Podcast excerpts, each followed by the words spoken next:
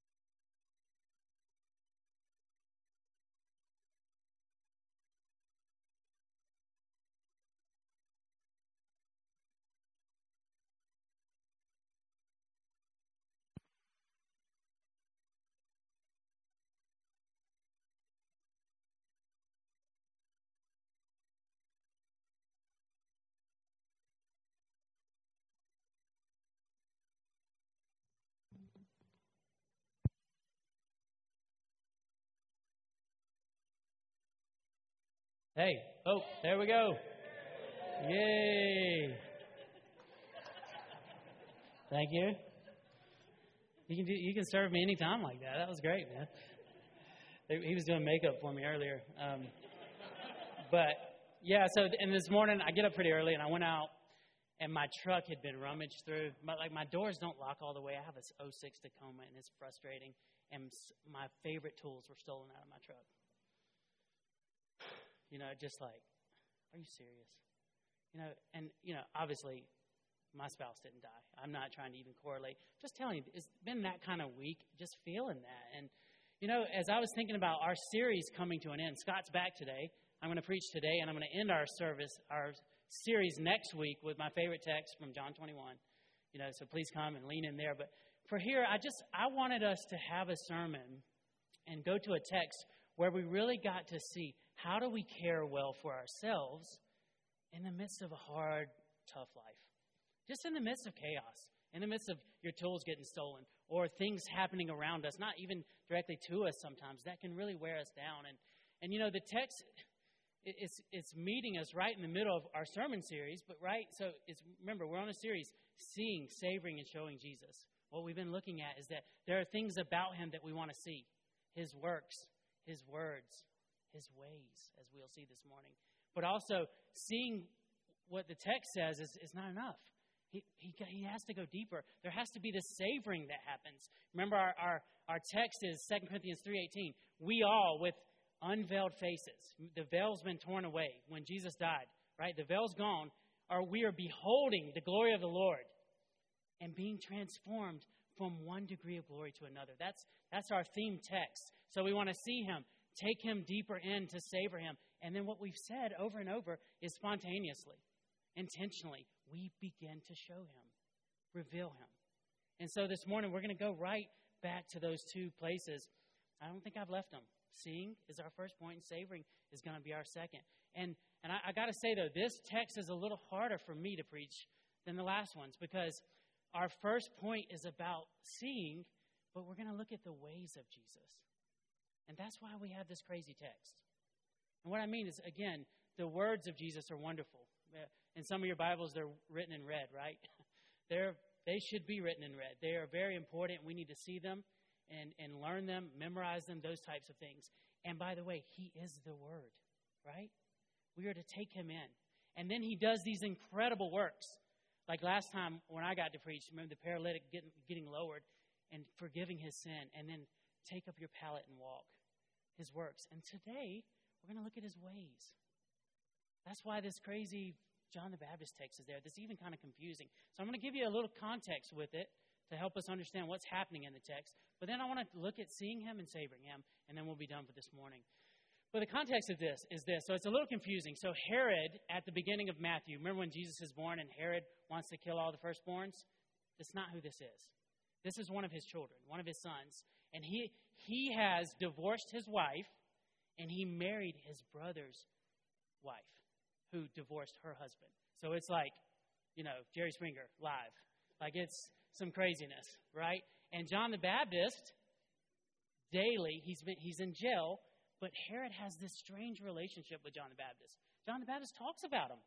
He like he says this, you cannot do this. Jewish law prohibits this, right? And Herod he just takes it. Now, that's not in our text, but all of the Gospels have this account of, of, of this strange relationship between Herod and how he, he has this weird love for John the Baptist. There's something about him that's drawing to him. And there's some great sermons out there on that, on like where we have this hope and then that hope goes in the wrong direction. It can like go go find some of those are wonderful. That's not what this is about.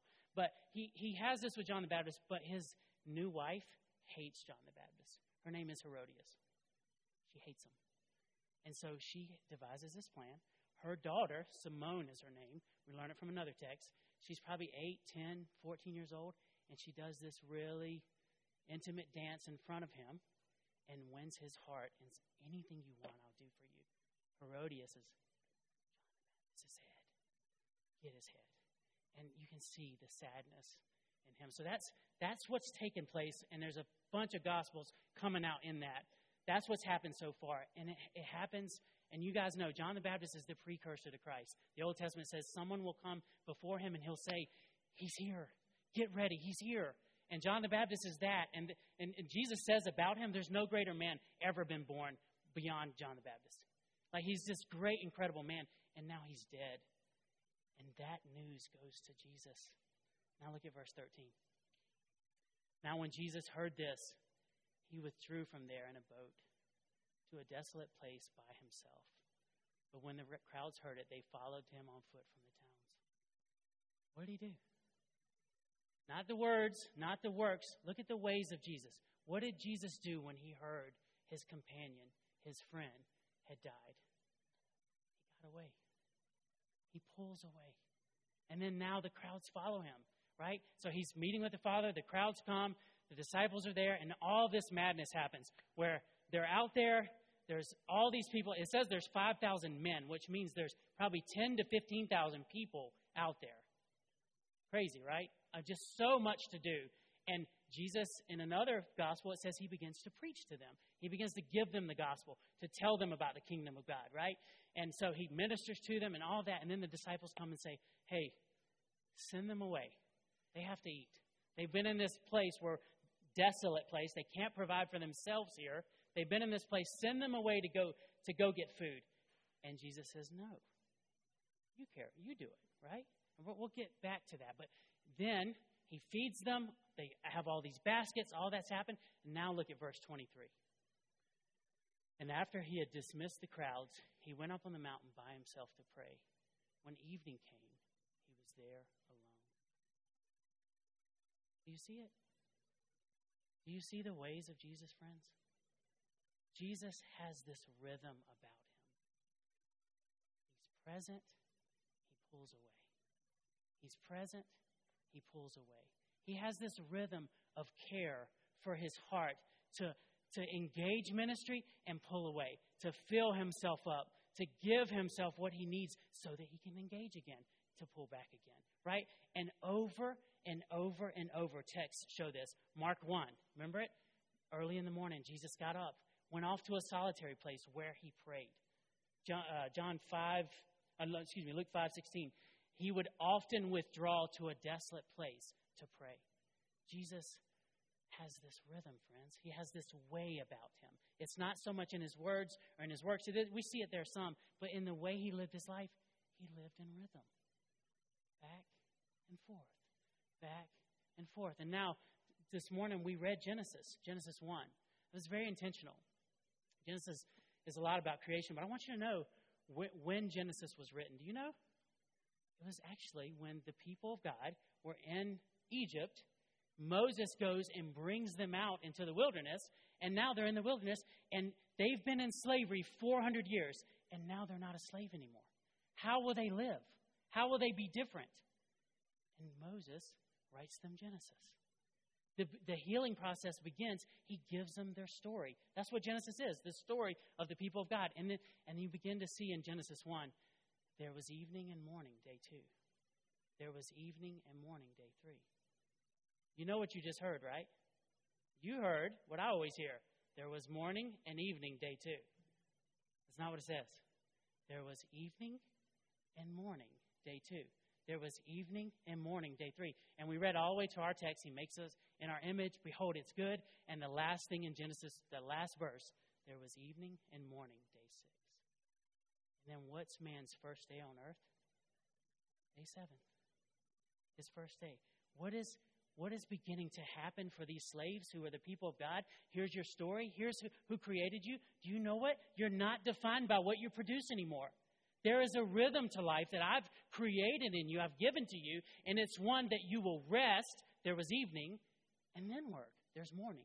You will rest again and work. And your first day, here, I want you to see me sit down and declare it's good. And then everything else you'll do after will flow from that day. You know that every year, the sun, the earth goes all the way around the sun once a year. Every day, it turns on its axis the moon, up, down. Guys, it's as if there's this rhythm to life. And even, you know how, if I started like getting down up here, like me and Scott did that time, you know, like there's a rhythm. And if I'm not in that rhythm, you feel it, right? Or if like the bass misses it, you, you feel when there's not rhythm. There's something about rhythm that God's created for us to live in. And when we watch Jesus, Jesus, in who he is, he needs to live in that rhythm. He is modeling. His way is to find that rhythm, right? And so I want you to see this. The next slide, this. So this is physics. And uh, the guy doing the slides actually understands all this. I might to bring Thomas. No, I'm not going to make you come up here, Thomas. But So this is physics, right? And if a wavelength is just going to continue on forever, the top has to be matched by the bottom. Now that's your pastor teaching you physics. The top and the bottom have to match, right? Um, sorry. But it, it's simple physics, right? And so here, here's where I want to start the quality, the depth, the intensity of your work must be matched by quality, depth, and intensity of rest. You hear that? And really, I had one guy point this out because I, I made this on the fly. I'm in the middle of making a resource to help us learn to rest well. He's like, dude, you started with work. I was like, oh, dang it, right? Um, very astute, this uh, this guy. But yeah, so the quality, depth, and intensity. You know what Scripture doesn't say matches though? Time. Six days you work, one day you rest, is what we're given on the Sabbath. It's not time. It's not tit for tat in that sense. It's not if I work six days, I need to rest six days. That's not how Scripture works. It says there's a quality, depth, and intensity in our calling that must be matched with a quality, depth, and intensity of work. Now, look at our next slide. Unfortunately, this is what happens. I have no idea what this means. he called it, what was it called, Thomas? Dampening, a dampening sound wave, right? I see a lot of smiles out there. But so here's what happens. So I, I don't. I got this green thing so it would go on there, but it, it just not working. So um, I did think ahead though, right?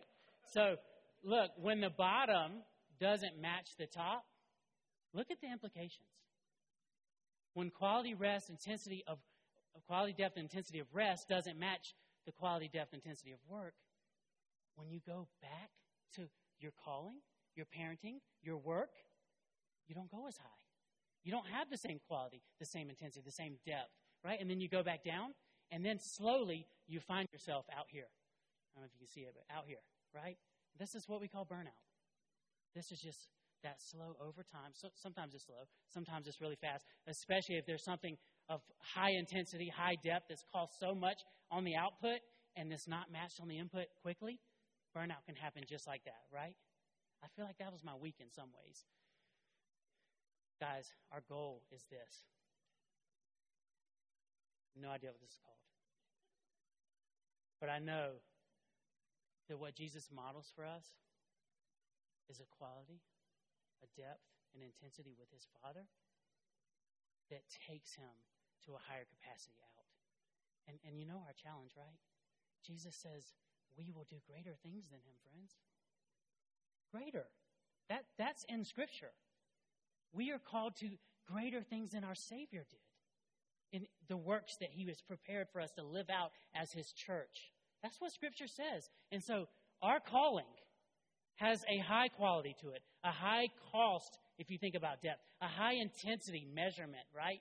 The intent, the cost of it, right? It has a high threshold that it's calling us to.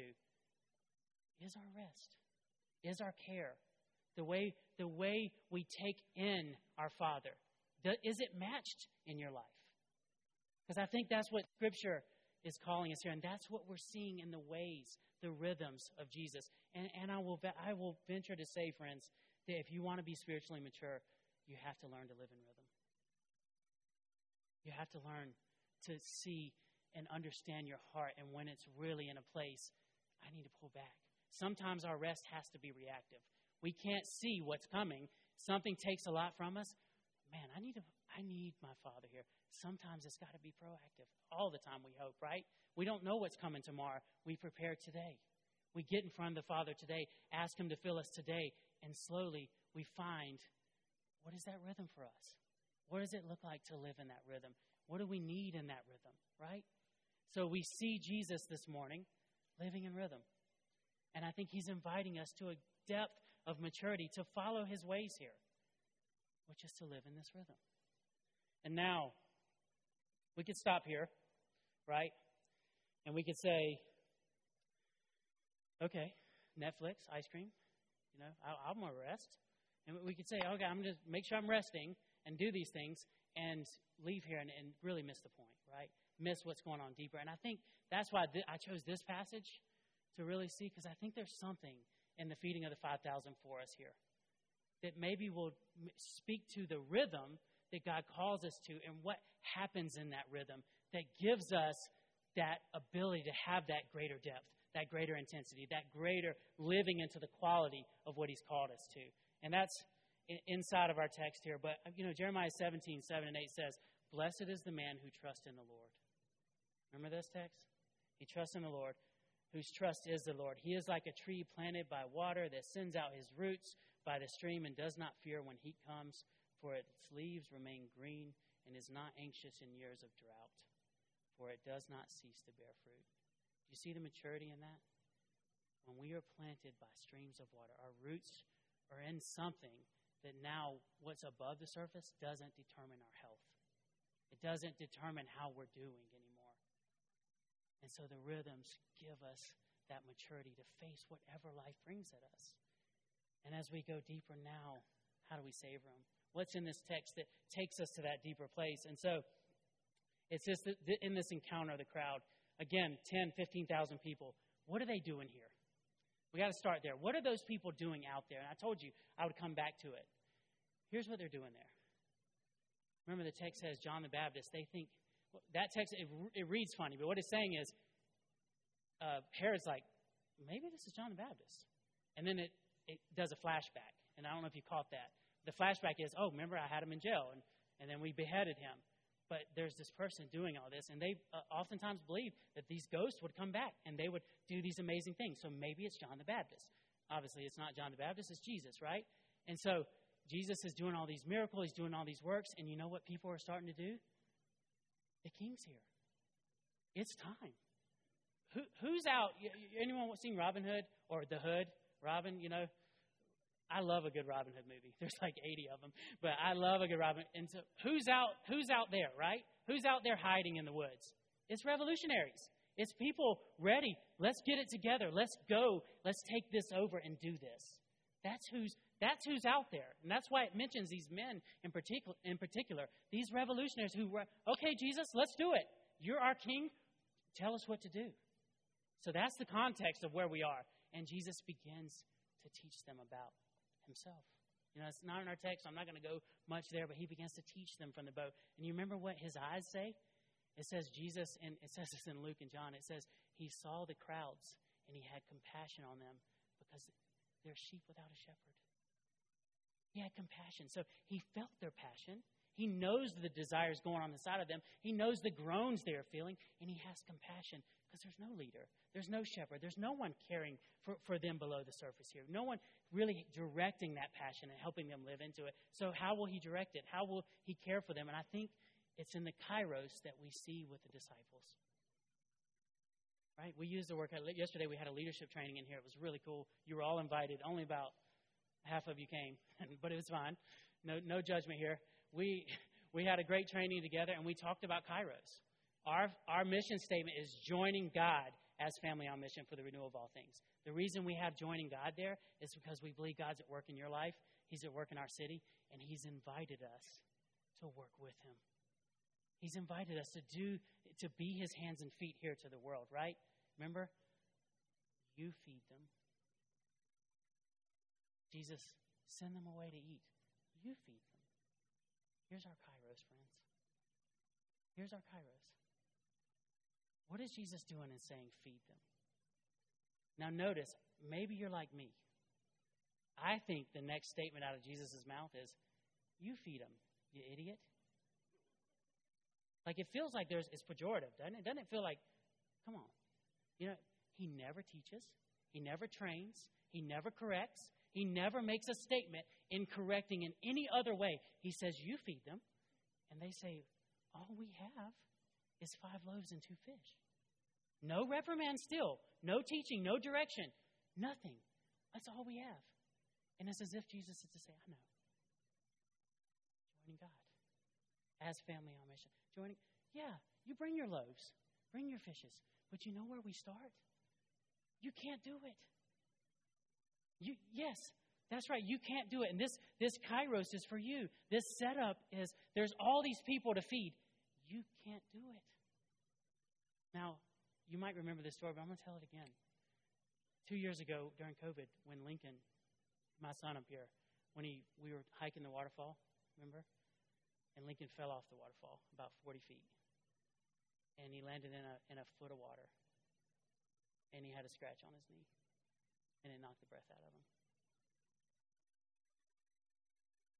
Guys, I don't know if you remember what I said, but we were in Chattanooga and I was livid. I was so mad at God. Trying, trying not to show that to my kids. I was so mad. We were there to rest. We've been killing it, God. Are you kidding? Are you really going to allow that? That's how I felt, guys. And Lincoln falls off that waterfall when we're trying to rest. Oh, my gosh. I'm so, and, and guys, where do I turn? What, what do I do with that? And he's okay. That's more confusing than the fall. He's okay. You know? And we get back and we, we're processing as a family. We're talking like, do we take him to the hospital? I mean, he seems okay. Like just all these things. And, and, and God begins to do something in me. And, and I'm telling you, this, this weird peace that came from this statement in me, I, I'm completely out of control. I can't save him. I can't fix this. I can't keep my kids from falling. There is something that happened in me in that moment on that trip that I needed that I had no idea about, which was I don't know. I submit to you. Where else do I go, Lord? You're in, you're in control. You do this. And the disciples, I think that's where he meets them.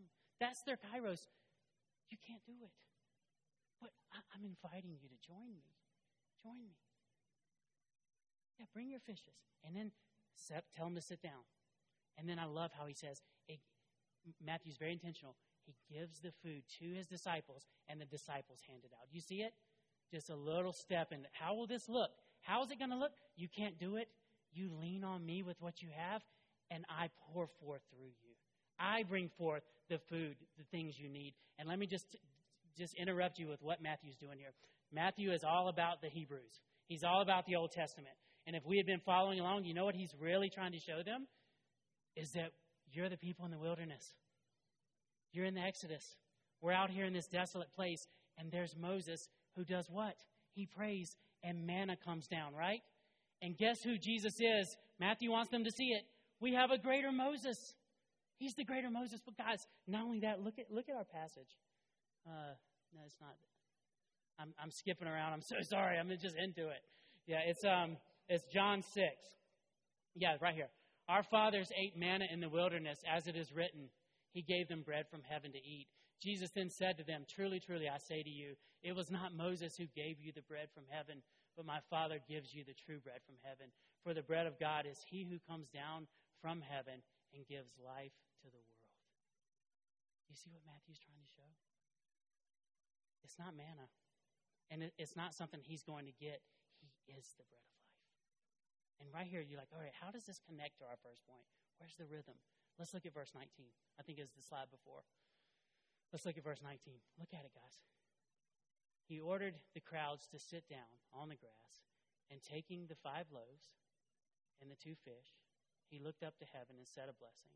Then he broke the loaves and he gave it to the disciples, and the disciples, disciples gave them to the crowd. What's happening there, friends? Do you see it? Do you see the rhythm?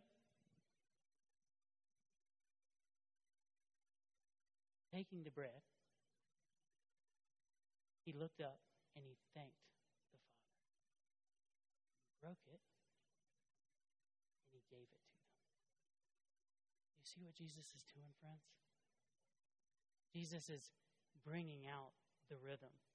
Do you know that every time he feeds people with bread, he uses those four words? He takes it, he blesses it, he breaks it, and he gives it. What's the rhythm? What's the secret, friends? What, what's, what's he trying to get the disciples to begin to see that happens in the rest? Happens when you pull back and you're with him and he begins to nourish you. What goes in? It's Jesus himself. He is the bread of life. He's the, he's the true manna sent from heaven to you to take in and connecting with him, listening to him, bringing him near, abiding in him is what our text is saying. There's a rhythm.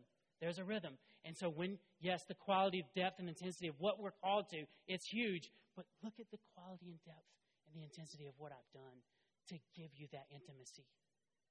He took bread, he broke it, he blessed it, he broke it, and he, he fed. And what happens in verse 20? They all ate and were satisfied. You see it? They satisfies. He, he feeds them on a soul level. And friends, rhythm, work, we pull back. And what happens in here? What is it in the pullback? It's this. It's take, eat. It's take him into yourself. It's savor him. It's go deeper. It's feed on the bread of life. And he becomes something in us that's satisfaction. That's beautiful. That fills. And then now look, look at John 1.16. I love this this verse. I've been using it all week. Oh my gosh, it's small. Oh no, it's not.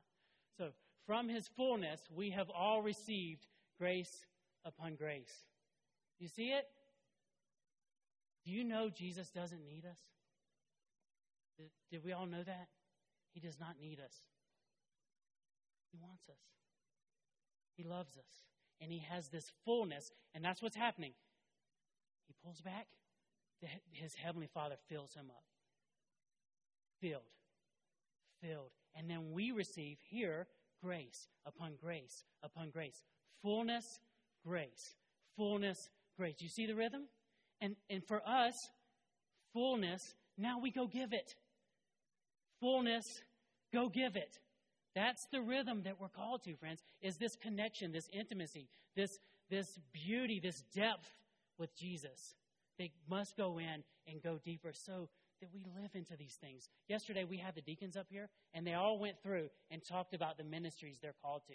I don't know about uh, the rest of you. I was so moved. I don't think in the years we've been in this church have I seen that kind of quality depth and intensity of ministry, that specific of calling on this church. Am I right? It was incredible. How will we do that? He's got to fill us, friends. We've got to have that depth and that intensity with Him. And so, what is it? How, how will we do it? I just want to, again, as our ministry season invites you, this is what DNA is about together disciple, nurture, accountability, action. That's what those groups are for, is for us to pull away and to get each other in front of Jesus. Because remember what Jesus says? Bring them to me. That's right here in the middle of the text. I've never noticed it till this morning. Bring them to me. That's what we're doing. That's what ministry is. We take people to Jesus. And, and, and in that, DNA is one of the primary places we do that together in these gender specific groups. And then our neighborhood communities, we do that together and do that for our neighbors and those around. And so I'm going to leave you there. There are many other ways to do it for the lack of time. We would love to continue that conversation with you to, to learn that. But guys, could we get in rhythm with them? Let them fill us. Let them feed us, especially now as we go to the table. Let's pray. Heavenly Father, so simple in some ways. But Jesus, if you needed these rhythms, how much more do we? And especially with the calling in front of us, Lord, to love our city, to love our neighbors, to love our spouses, our kids, all of this, Lord, would you meet us here in this rhythm, even now as we practice the table uh, more outwardly, to literally your, your body and blood, as we come and, and remember your body and blood being broken and shed for us. Would you meet us in that spiritual way to fill us up so that we can go and live into the things you've called us to? We pray now in your name. Amen. Amen. So, what we do each week as we uh, respond to